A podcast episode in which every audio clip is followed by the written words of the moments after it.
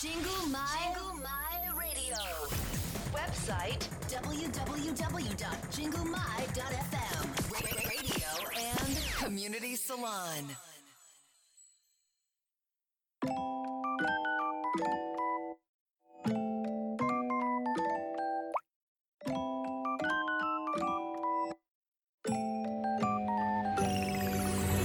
DJ7 の七色レディオ皆さんこんにちは。DJ ナナです。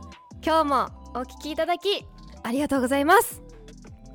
この番組は日々の生活に彩りと癒しを加えさせていただく番組です。こちら原宿の神宮前からお送りしてまいります。さあ皆様今日もいかがお過ごしでしょうか？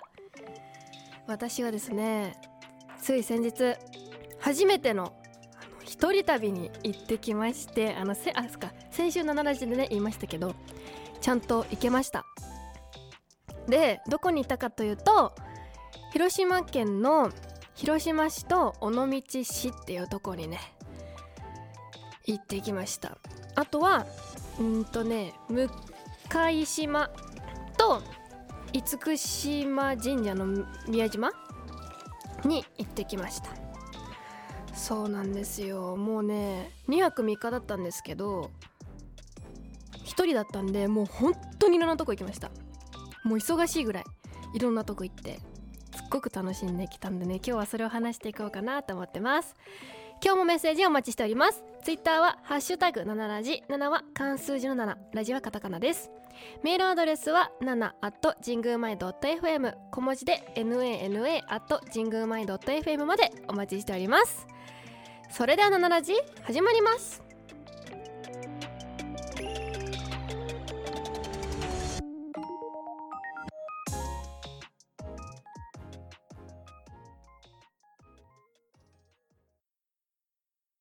シングルマイ・ラディオ・ラディオ・コミュニティ・サロン。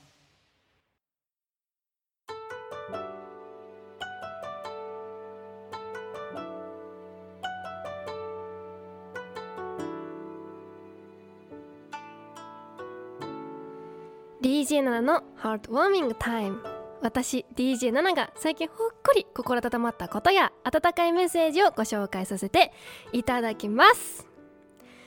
じゃあえっとね最初はうーんとねあインスタグラムの質問箱からです。ナナさんの旅行話楽しみです。ありがとうございます。私は若い頃清里へ日帰り一人旅に一人旅しました。誰とも喋れず帰りましたといただきました。ありがとうございます。いいですね。山梨ですよね。いいな。ひそっか。日帰り。いいですね。日帰り旅行も。えその誰とも喋らなかったけどどんな感じでした？楽しかったですか？どうなんだろう。まあでもそっか。日帰り一人旅。ああそっかそっか。でも逆にどうなんだろうね。私はね今回本当にたまたまなんですけど話しかけていただくことが多くてそれで話す機会はありましたね。なんとか。旅先では。でも誰とも話さないのもねどうだったんだろう。逆にいろんなとこ行くのにはかどりましたかね。えー、そっかそっか。まあでも街によるのかな。あんまり話す私もねあのね祖父の実家の方の群馬とかはねあんま話す機会ないですね。歩いてても。周りにあんま人がいないから。群馬のえっとなんだっけな。群馬県のあえっとあやばいやばい。ちょっとね忘れてしまっちゃったんだけど。群馬のね方にあってお家が。そう。でそのお家のところあんまりね人がいなくてそう祖父の実家の方はね。だからあんまり歩いてても誰かとに話しかけられるってことはあんまなかったな私もそっちは。そうそう。あ次。じゃあえっとねインスタグラムの質問質問箱の2つ目。尾道はどこ行きましたか？といただきました。ありがとうございます。えっとね尾道はとにかくもう尾道のあの神社巡りみたいなコースがあって私神社めあ神社じゃない。寺巡りだ。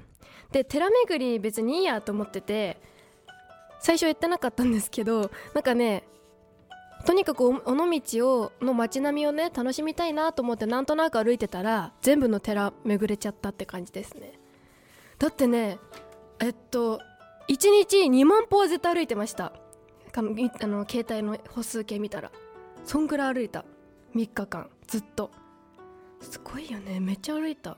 どの道はねあの猫の細道とかねも行きましたしあとなんだっけな。お寺？お寺全部ね行ったよ。あの一番高いところにあるロープウェイで行くねちょっと名前忘れちゃったけどあれも行ったしあとね温泉。あ銭湯銭湯銭湯。銭湯にも行ったの。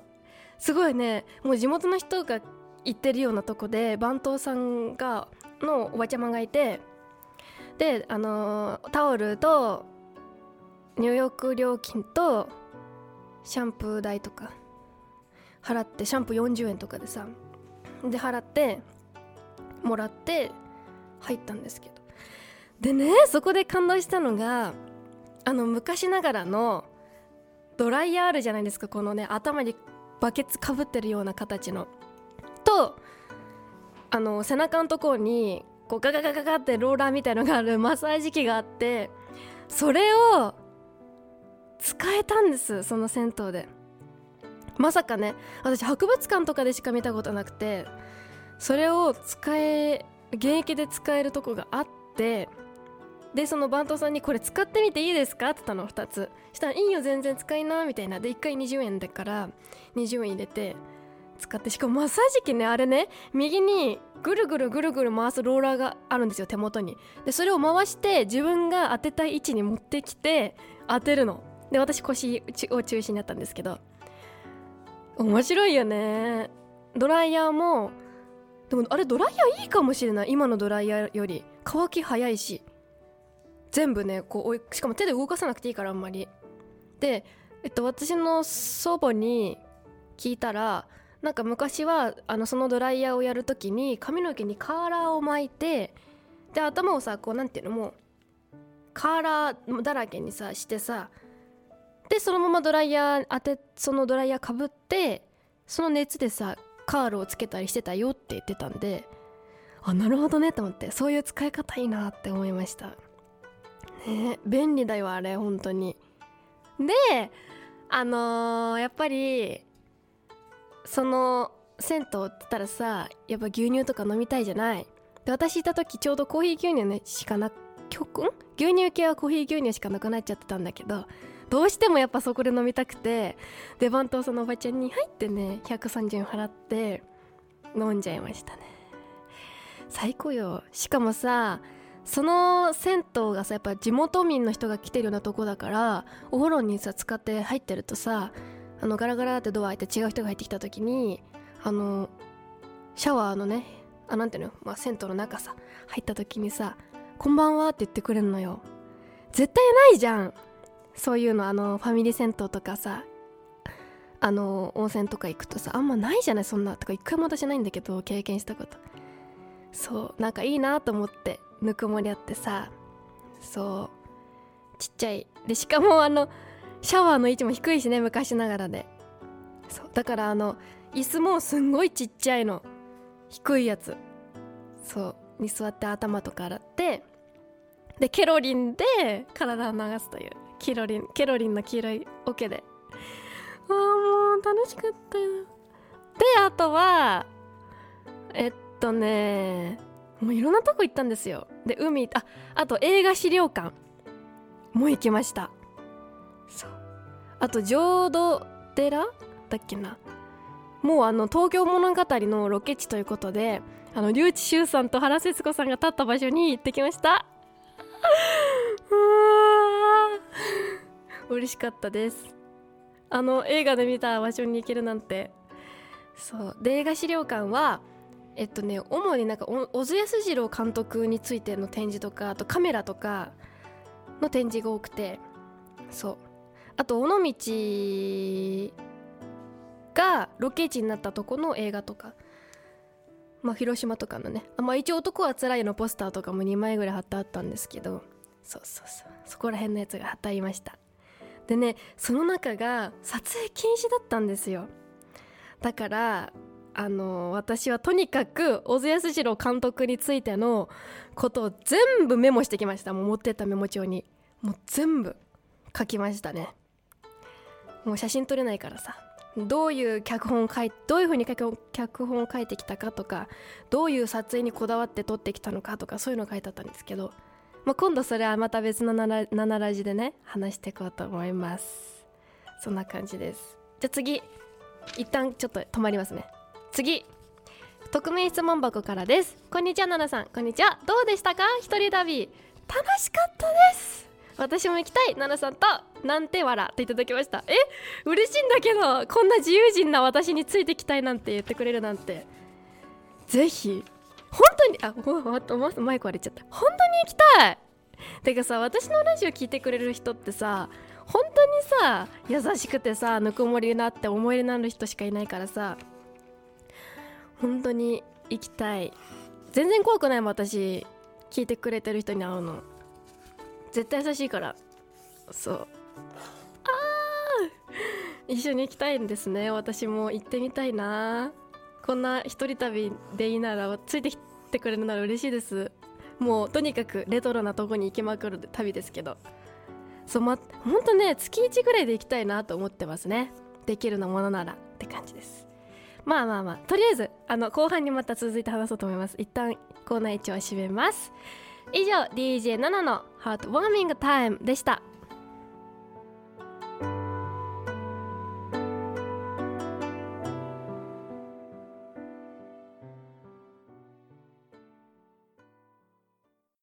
シングルマイラディオ Radio and Community Salon. DJ7 の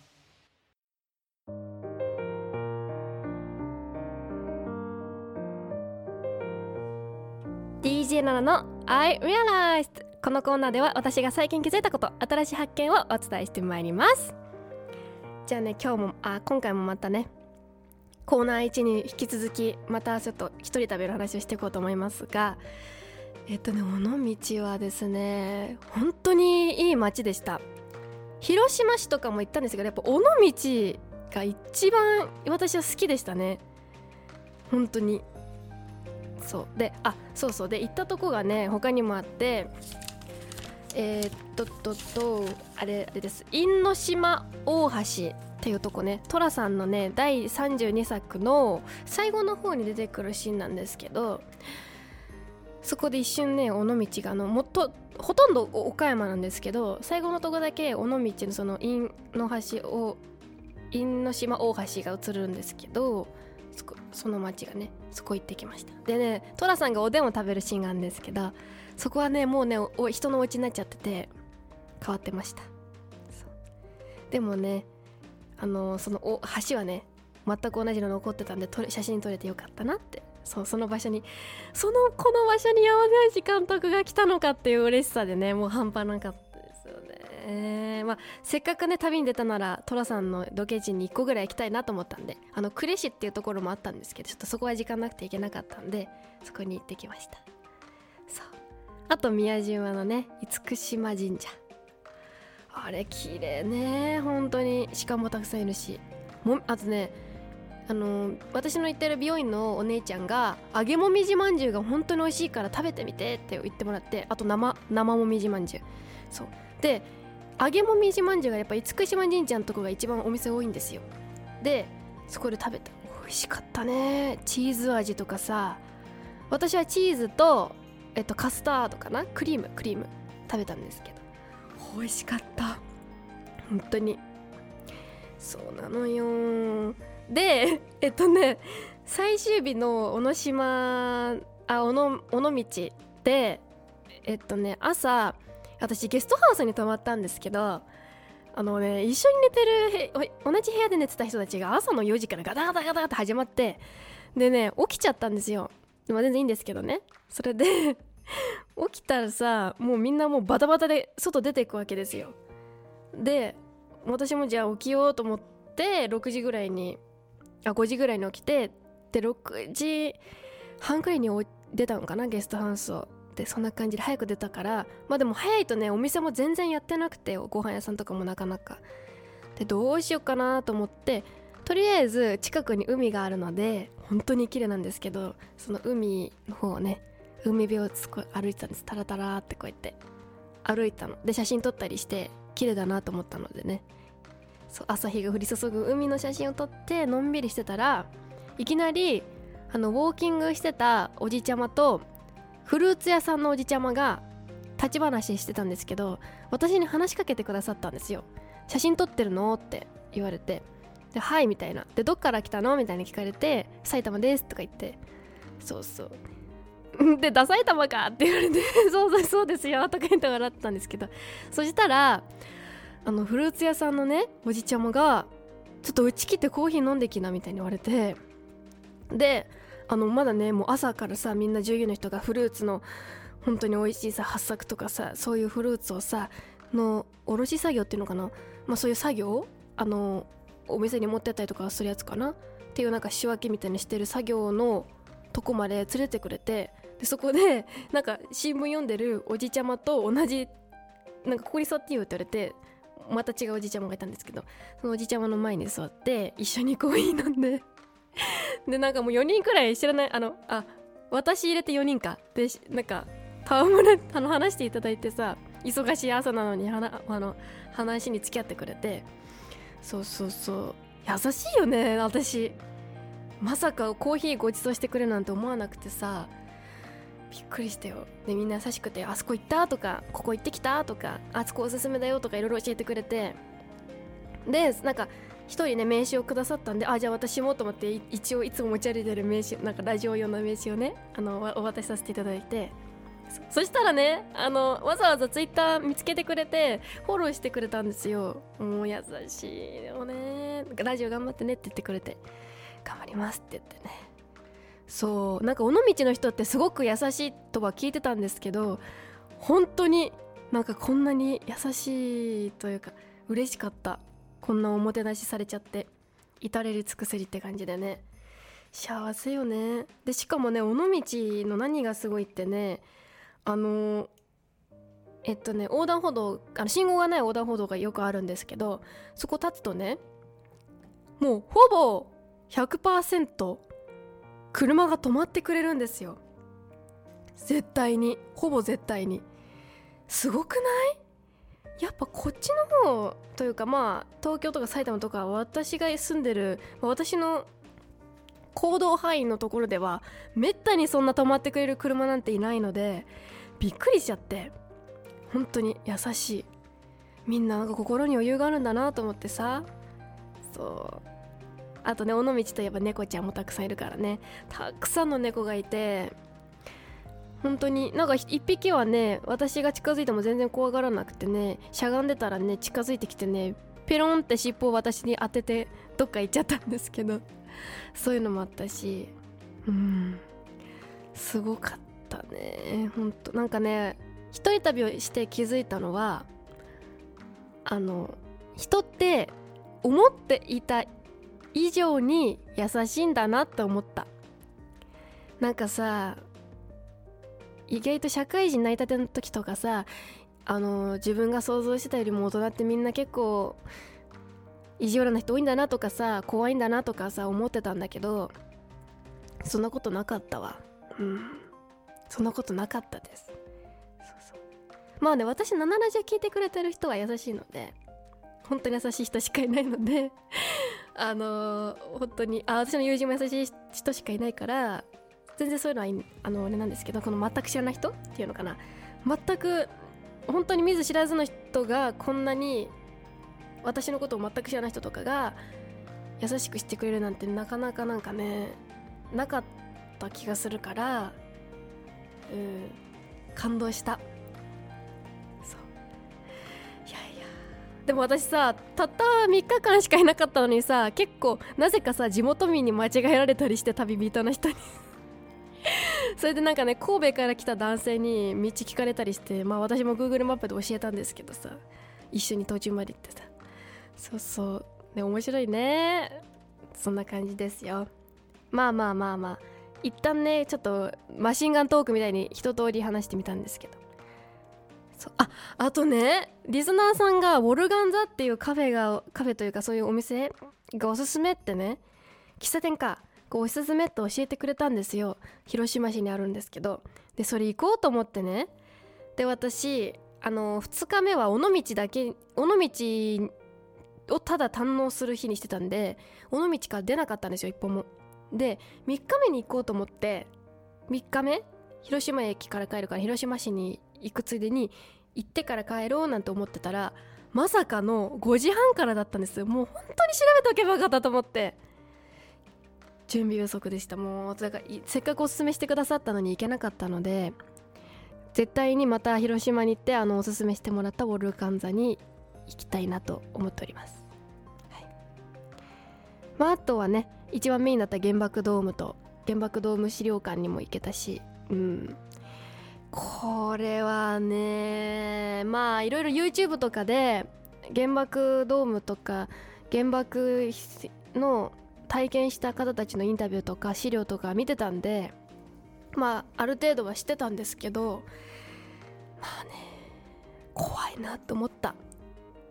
人間が8分の1の大きさにした爆弾のあ場合の爆弾の大きさとか展示してあったんですけど怖いよ。しかもあの長崎と広島の爆弾が2つあったんですけど広島の方がね割と見た目スリムなやつだったんですよ。そう。でもこんな細長いやつのせいで一気に全部吹っ飛んだんだなと思うと本当恐ろしくて。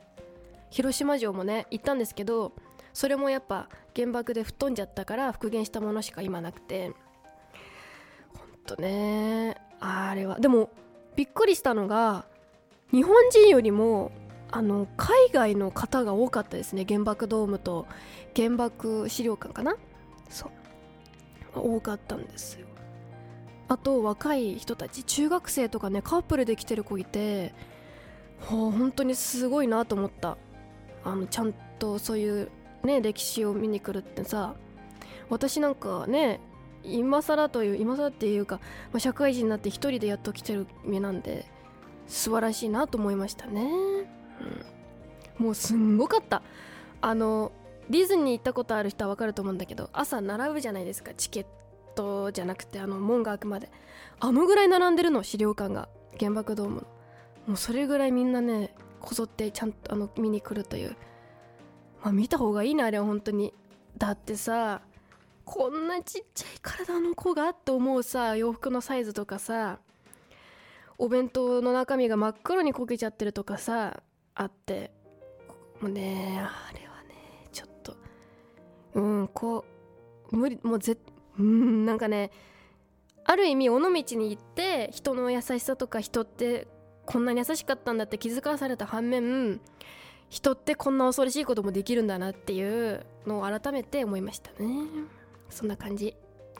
そうだからねてか本当にウォルガンザにはねあの5時半からってしかも電車が 4, 4時だったの。4時20分とかの電車でもう行けなかったから絶対次は行きたい。行きたかったから行きたい。次は絶対行きます。ね。まあでも広島とかまだ全然回りきれてないからまたリベンジして一人旅で行ってこようなと思ってます。そんな感じでございます。またあの私今ちょっとマシンガントークみたいに一通り言ったんですけどもっとここのことを聞きたいとかあったらぜひもっと深く深掘りしていきたいと思いますのでぜひ教えてください。以上 DJ7 の I Realized でした。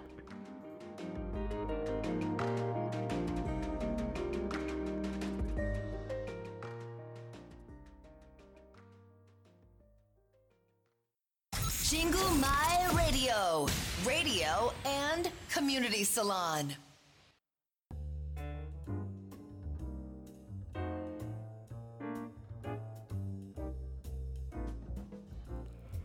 七色レディオ最後のお時間となりました。今日も最後の最後までお聞きいただきありがとうございます。もうねとにかく広島が最高だったということでなんですけど。まああとね地方に行ったら映画館がやっぱ気になりますので、えっと、八丁堀のね映画館2つとあとシネマ尾道っていうとこで行ってきました。でシネマ尾道はちゃんとその中でね見てあとシネマ尾道オリジナルグッズのねあの何でしたっけ？タオル。タオルですよ。タオル。タオルだけどタオルじゃないぞあれは。手ぬぐい買いました。もうすごいかっこいいんですよ。買っちゃった。そうしかもそのねあのシネマ尾道で銀平町ブルーシネマブルースかっていう映画見たんですけどね。これがまた良かったね。そう本当に。なんかね喜劇って感じだったかな。うん。意外となんか感動系なのかなと思ったらちょいちょいなんかギャグ挟んでくるんですよ。そう。そうなのよ。ギャグ挟んできつつなんかでも人のなんかこうね悲しみみたいなちょっといいところをつついてましたね。よかったです。本当に。よかったよかった。あれはねシネマ尾道っていうとこがまたねすごくレトロなとこなんですよ。本当に。しかもあのお店の人もいいしね。あのお店の人っていうかあの店員さんもすごくいい感じの人だし。店内も店内というかね館内か。もうすごく最高あのとにかく最高レトロで。っていうその場所でこの映画が見れたってのがもうさらに良かったです。しかも朝一だったんで私以外お客さんいなくてもう特等席一番前で真ん中で一人で誰にも邪魔されず見れるというね。最高じゃない？本当に。同じ料金でさ他の人が入る場合もあるわけじゃない。でもその料金で一人で見れるっていうね。これはおうち映画って感じでしたね。よかったよ。本当にぜひおすすめ。尾道行った人はシネマ尾道行ってみてください。最高なんで。館内が。おトイレもまたレトロなのよ。札とかがね。よかったんですよ。ああと広島行ってびあのー、なんか嬉しかったのは私と同じ名字が多いこと。川本が多いのよ。広島の方って。なんか川本って広島の方の名字が多いらの人が多いらしくてだ川私と同じ全く同じ漢字の川本と山水の川本どっちもいるんですけど川本さんが多かったからなんか嬉しかった。身内がいる気分で。そう。もう私一応あの血液的にはまあ佐渡とかそっちなんですけどね。まあまあまあまあまあ。いいんですけどね。嬉しかったです。とにかく。そんな感じでした。ぜひぜひもうあのまあ次はあれかな。尾道の資料館で学んだ小津監督のことについてもう全部メモしてきたからそれをみんなに紹介しようって思ってる。感じです。まあ他にもねちょっとこの私の一人旅についてここのあの場所のことをもっとあの聞きたいとかあったらぜひぜひよろしくお願いいたします。あのコメントとか DM とかあの匿名質問箱どこでもいいのでお待ちしております。じゃあ今日そのおすすめ曲は、えっと、その銀平町シネマブルースっていう映画の曲なんですけどエンディング流れてた曲。黒田拓也の「イーストランド」っていうジャズです。かっこいいんでぜひぜひ聴いてみてください。そうこの映画ねジャズ音楽もいいのよ。ジャズが多くてかっこいいんですよ。だから聴いてみてほしいと思います。ここまでは私奈々がお送りいたしました今日も素敵な一日をお過ごしください